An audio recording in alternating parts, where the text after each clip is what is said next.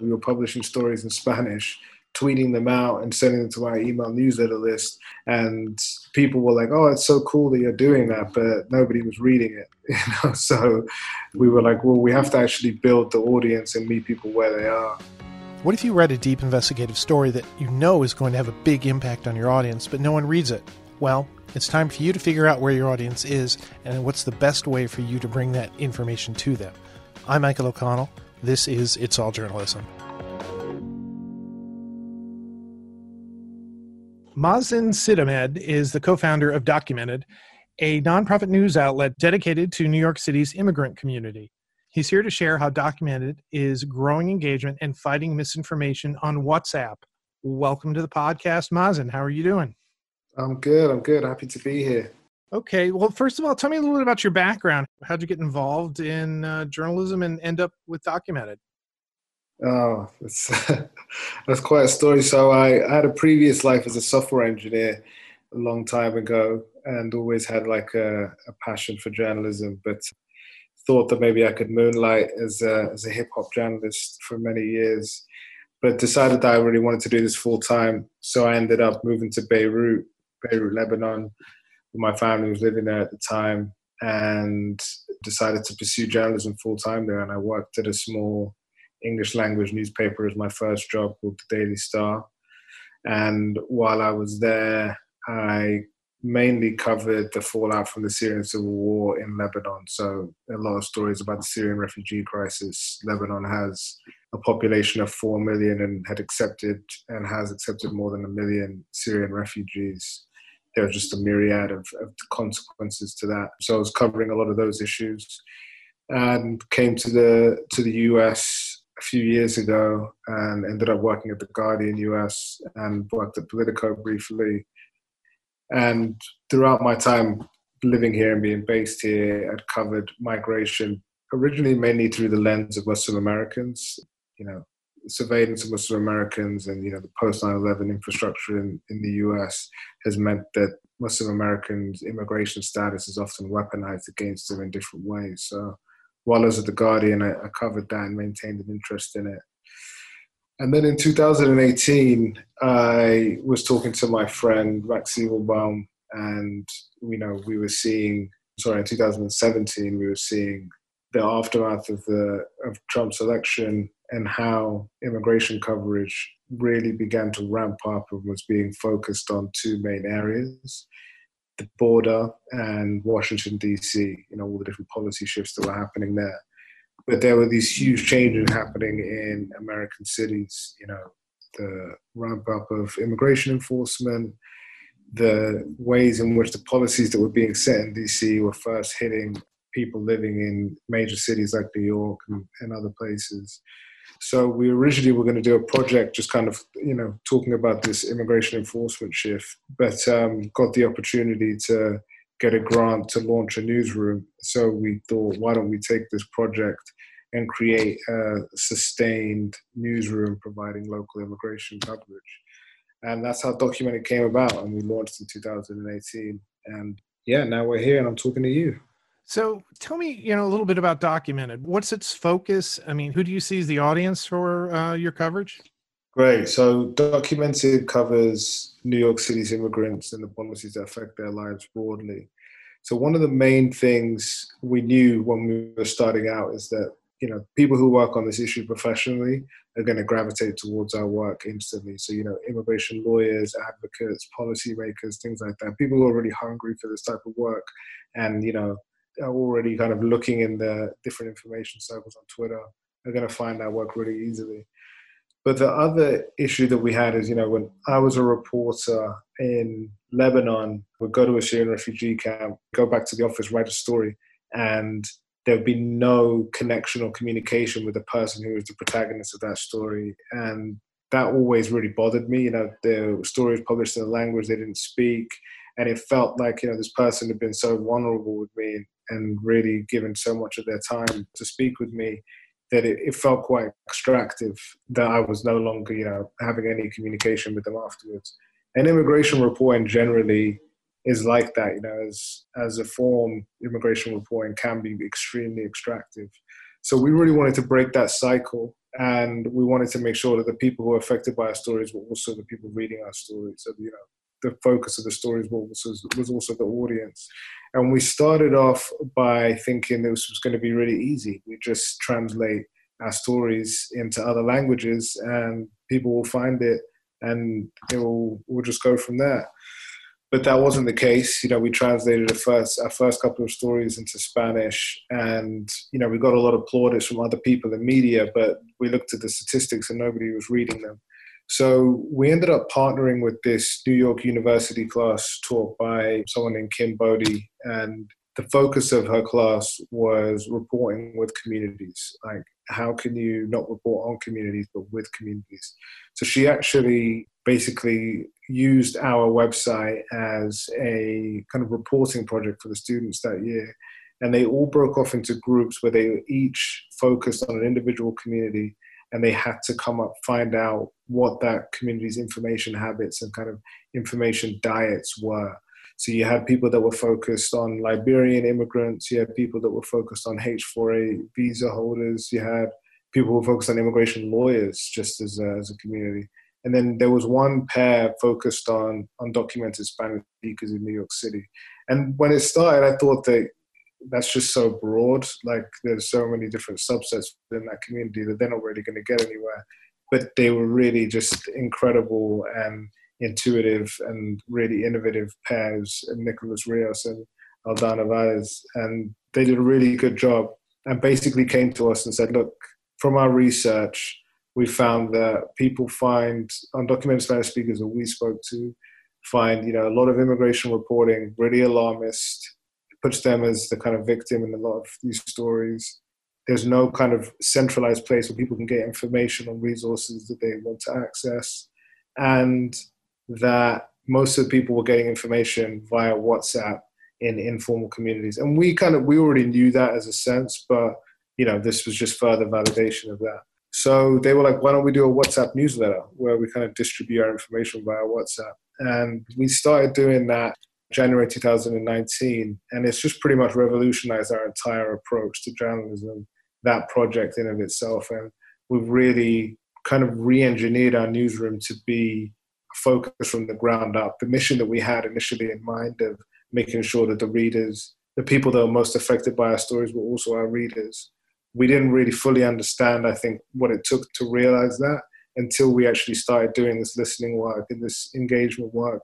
And now we're finally reaching a place where that's true. And also, we're building a circuitous relationship where people are actually feeding us information that's the source of stories and we're feeding it back to them as the readers and it's it's become a lot more organic so yeah it's been quite a journey so, what is the type of information? I think you kind of said that they were there looking for resources. You know, I do understand that a lot of immigration reporting, as you said, is sort of reactive and it's sort of government focused. But you know, you identified an audience that you wanted to get. What was the type of information they were looking for? So the questions that we were getting, so it, it's the pandemic has really changed a lot. So you know, it's it's kind of easier to think about it in a pre-pandemic and post-pandemic way. So let's say pre-pandemic a lot of the questions that we were getting were just immigration related. So certain visa types, where can I find an immigration lawyer? I'm undocumented and you know I have this particular issue. Some people wanted information about you know ways in which that they could they could get work legally or if there were programs available that would allow them to work in certain sectors like for trainings that were open to immigrants. So a lot of the questions were immigration law related or kind of labor related to like being an immigrant and you know not potentially not having papers and, and what kind of labor rights you might have but then post pandemic it became just the need for our work just grew exponentially. And the number of people subscribed to the whatsapp news service grew exponentially. We actually hired nicholas rios who who did the initial research and was kind of editing it. He came on and joined our team full time and really just spends the majority of his time focused on building the WhatsApp community and being responsive to their questions. And a lot of the questions that we got at the start of the pandemic were, you know, where can I get food? You know, my my landlord's about to kick me out. What can I do? a lot of questions about people who had come to visit New York when the pandemic hit, couldn't get out of the country, and were worried about extending their visas and, and what the consequences of that would be. And then still some other kind of immigration related questions. Or sorry, I should mention healthcare access as well. Healthcare access was a big question that we got, a repeated question that we got early on in the pandemic. So we became like a rapid response unit. You know, previously the questions were such that we could, you know, go to an expert and maybe answer a few every month. But after the pandemic, we started publishing a ton of stories about answers to the specific questions that we were getting. So we get 15 questions about healthcare access.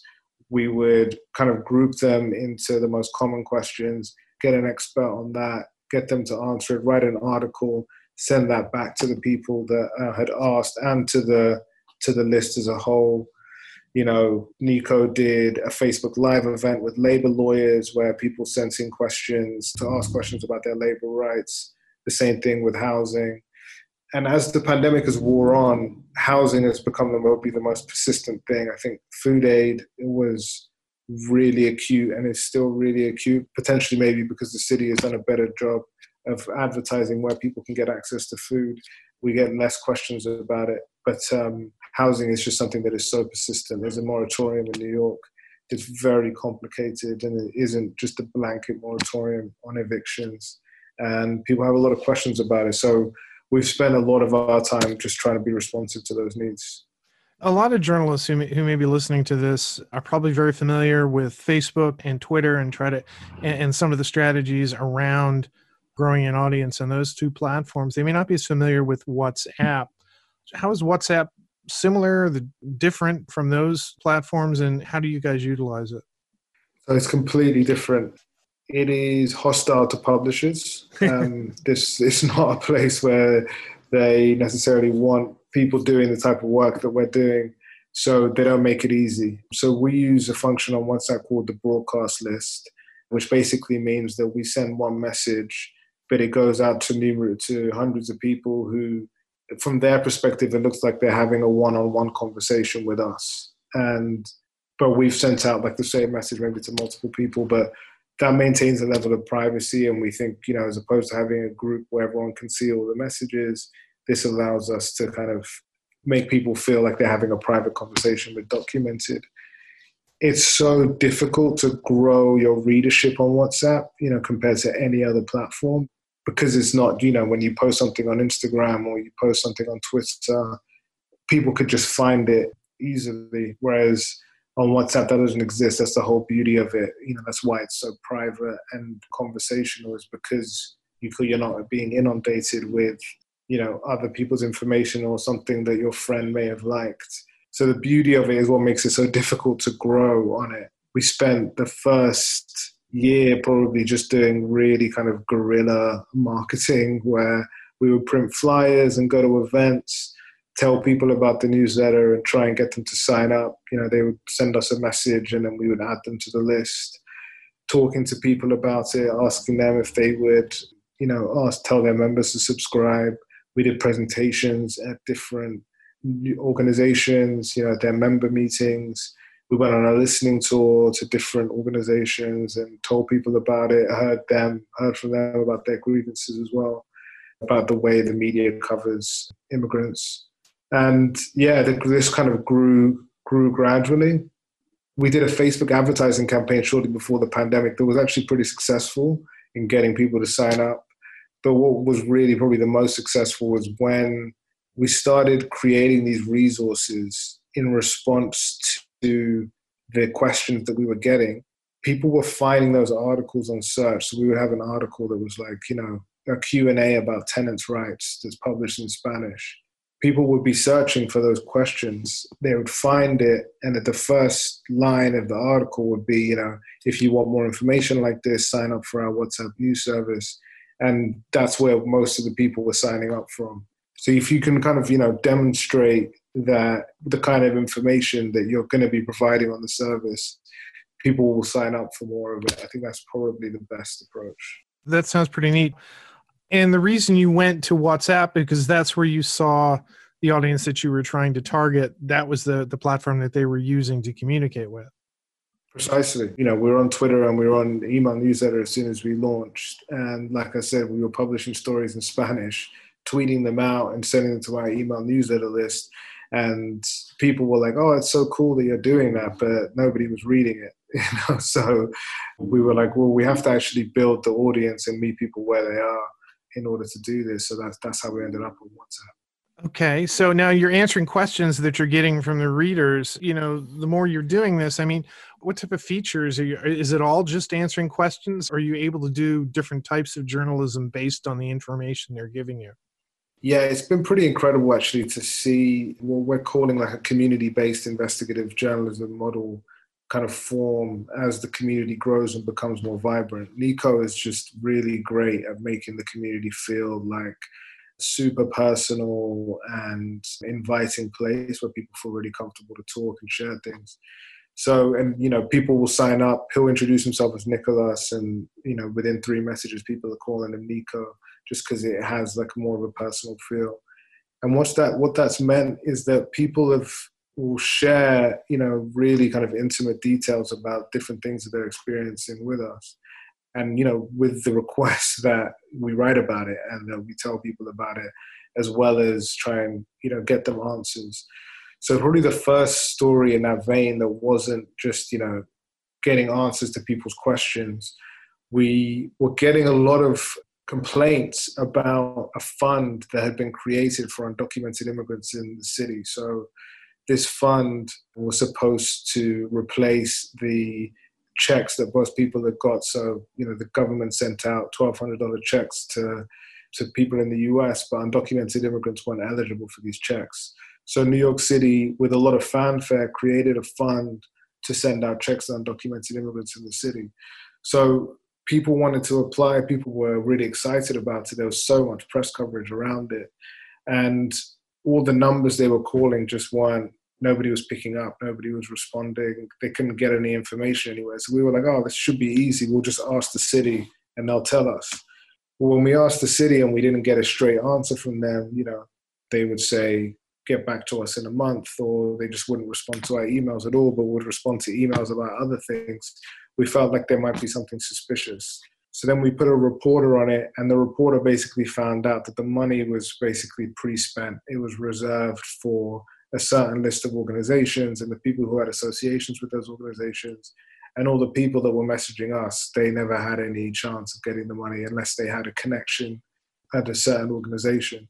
So when we published the story, the city obviously was furious, but our community was like really grateful. And it was the most read story that we had done in months. You know, people really wanted this information. So it's kind of meeting this twin need of meeting people's information needs about resources that they'd like to have access to, while also producing, you know, investigative journalism that could be of interest to people who have no association with the fund, might don't need money from the fund, who would be interested in how the city is operating and, the kinds of the way in which the, the fund was being distributed. The other thing that's come up for us is misinformation during the pandemic. Sarah Alvarez at Outlier Media told us that we should be looking out for misinformation during the pandemic. You know, there was something that they were focusing on. So we decided to ask our community if they were seeing any misinformation. And people started forwarding us rumors that they were getting in their family WhatsApp group or somebody had sent them, somebody sent something to them. And we ended up partnering with Univision to do kind of like a fact check of the 10 most kind of common rumors that we were seeing people forwarding us. And it did really well. We to say in English and Spanish, and um, people really resonated with people. We haven't had the bandwidth to do it as consistently as we would like, but just this morning we got a message from somebody saying, you know, is this true? I got sent this earlier. You know, can you check this out? So um, it's something that we'd like to do more of. I know what you said when you were with the Guardian and when you came to the United States, you were doing a lot of uh, reporting about Muslim immigrants. Is what undocumented doing is primarily for a spanish speaking audience? Not that a spanish speaking audience can be muslim as well. Or are you covering multiple immigrant communities or are you seeing a lot of crossover of concerns? Yeah i think that as it stands, I think a lot of the kind of information needs works that we're doing, we started off with Spanish speaking immigrants in the city because it's just, you know, by a pretty big margin, the largest immigrant community in New York City. And we felt like that's where the need was most, you know, quickly evident. And we want to expand into other communities and start doing the kind of work that we're doing with WhatsApp in other languages. It's just kind of a matter of bandwidth and resources at this point. But as an organization, you know, the type of reporting that we do that is maybe, you know, comes from what you might call like traditional journalism sources. That is, you know, cross community. We did, you know, stories about Muslim funeral services and how they were trying to cope during the pandemic you know, we've we covered a wide range of issues. You know, the Muslim ban, how it's affected New York City over the past four years. We just published a piece about that a few weeks ago. So we do cover a wide range of issues. We're not limited to to any one particular immigrant community, but we would like to kind of replicate the community first approach that we have right now with the Spanish speaking community in other languages but you know, if you want to give us a big grant, Michael, then we'll go for it right now. You and me are both in the same line, uh, so I'm not. I don't have anything more to to give you. Uh, right. but you know, I, I, understand that you took part in a community listening fellowship that was sponsored by our friends at the American Press Institute. Can you tell me a little about that experience and how that sort of helped uh, what you've been doing? That was amazing. So I just mentioned Sarah Alvarez. She was my mentor throughout that process and you know the work that Outlier has done has been so informative to us and you know as like seeing her and how she runs her team and how they how they run their organization has really really helped us kind of grow as an organization as well so the listening fellowship was really focused on doing the exact kind of work that we're doing with WhatsApp, but trying to grow it and make it into a sustainable part of our organization.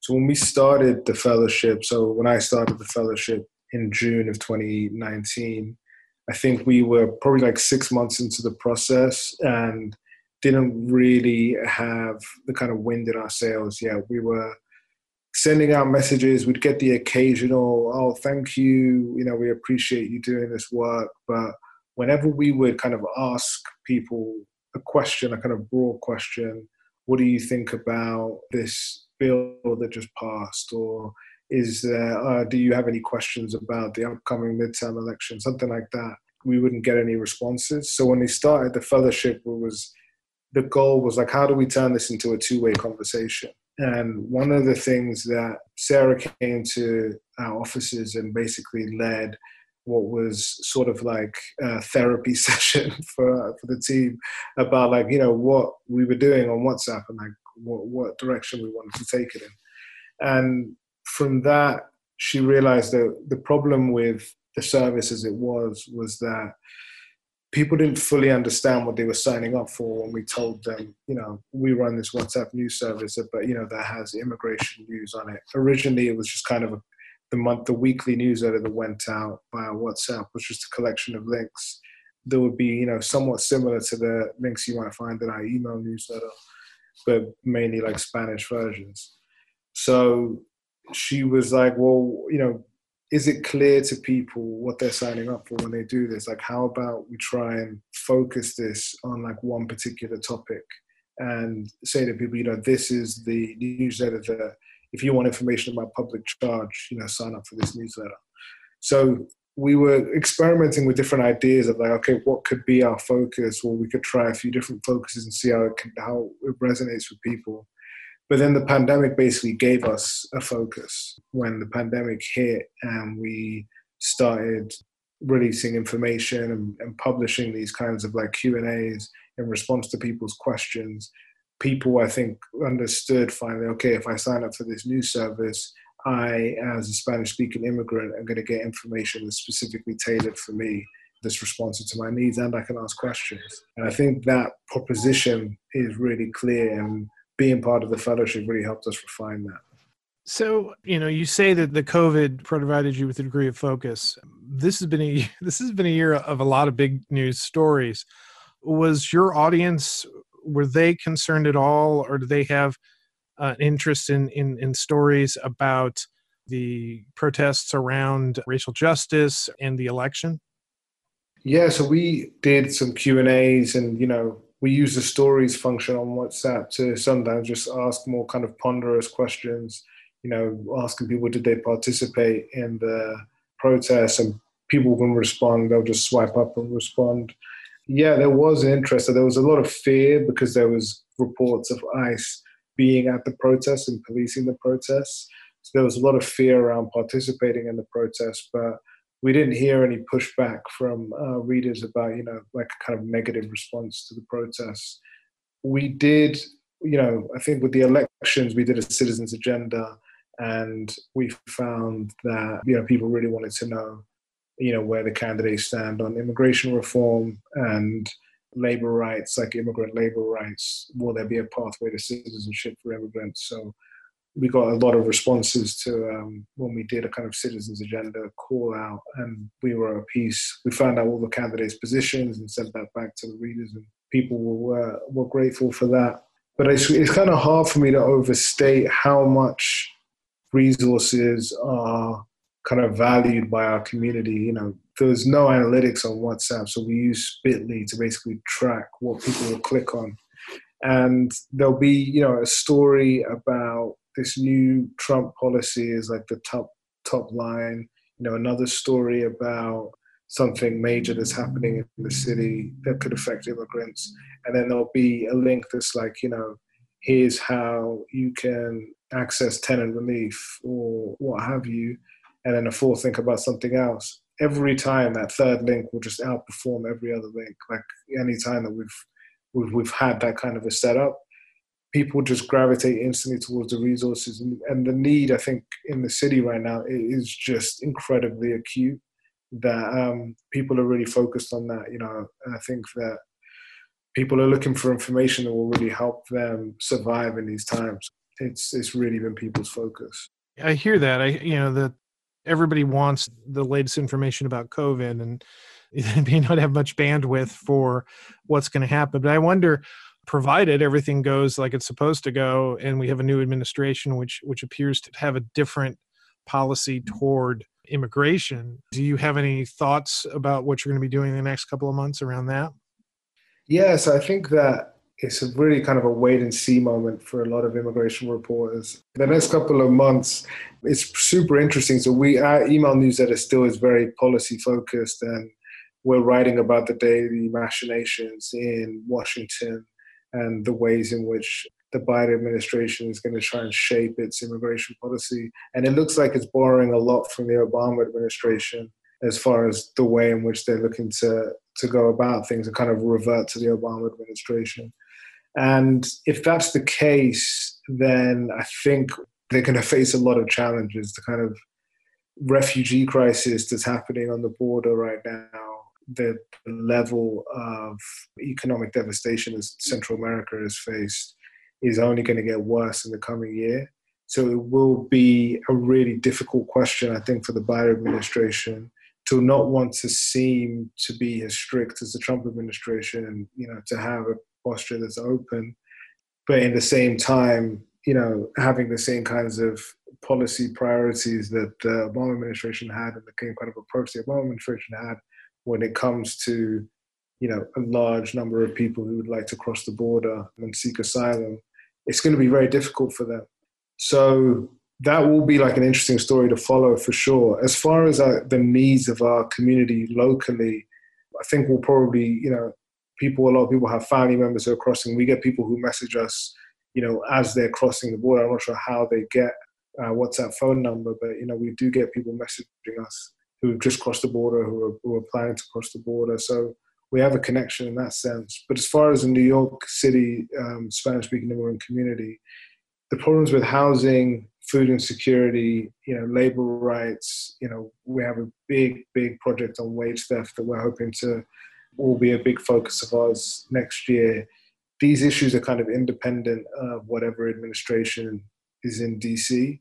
So we'll continue to be focusing on that. But you know, we still write about immigration policy, obviously. So we're watching, we're watching what's happening. Yeah, you know, COVID's hanging over everything. So exactly, and that's from what you've described. It seems that that that's going to be the immediate concern for your audience for for months to come. So we've been talking about WhatsApp. We've been talking about community listening. You know, what would you, what advice would you give to a news outlet about how to adopt sort of a, a stance like you guys have when it comes to community listening and in using WhatsApp? There's no quick fix. So I think that this took us like a year to really get to a place where it was the kind of engine of our newsroom and is providing the basis for all of our journalism and is you know a lot of our readership now as well it's kind of brought from that but it, just pays dividends.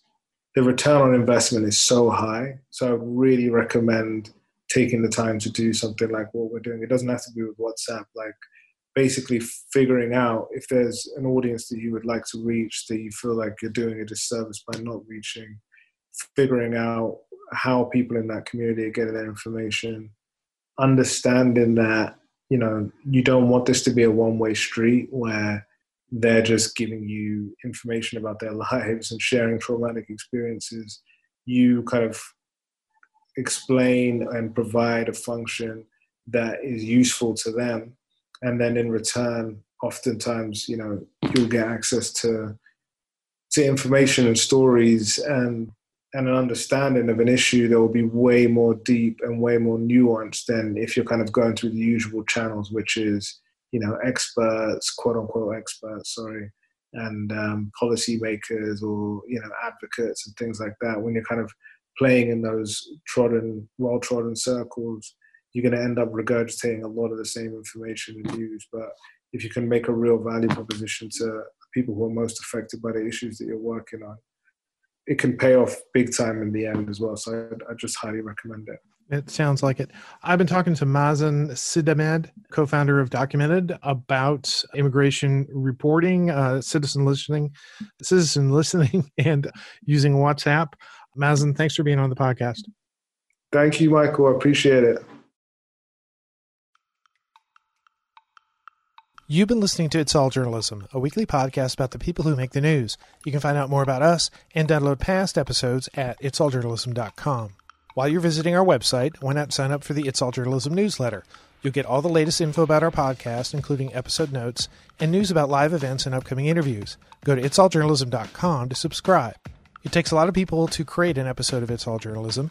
Nicole Grisco produced this episode, Amber Healy wrote our web content, Nick Dupre wrote our theme music, Emilia Brust helped with our booking, Nicholas Hunter provided a web assist, and I'm your host, Michael O'Connell. Thanks for listening.